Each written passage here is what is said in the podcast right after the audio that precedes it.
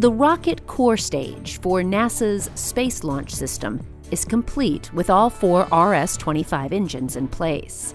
But how do you get something that big to its next destination?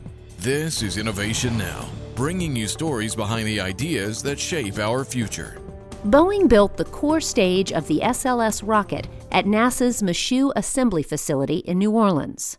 Next stop for the flight hardware was NASA's Stennis Space Center near Bay St. Louis, Mississippi, nearly 40 miles away. So NASA recruited Pegasus, the giant barge used to ferry the space shuttle tanks from Michoud to NASA's Kennedy Space Center in Florida. The barge was modified to make it longer and stronger to accommodate SLS.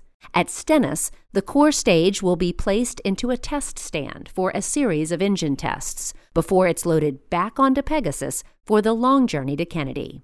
SLS is the only rocket that can send Orion, astronauts, and supplies to the moon on a single mission. And Pegasus is the only barge big enough to ferry the rocket to its place in space history. For Innovation Now, I'm Jennifer Pulley.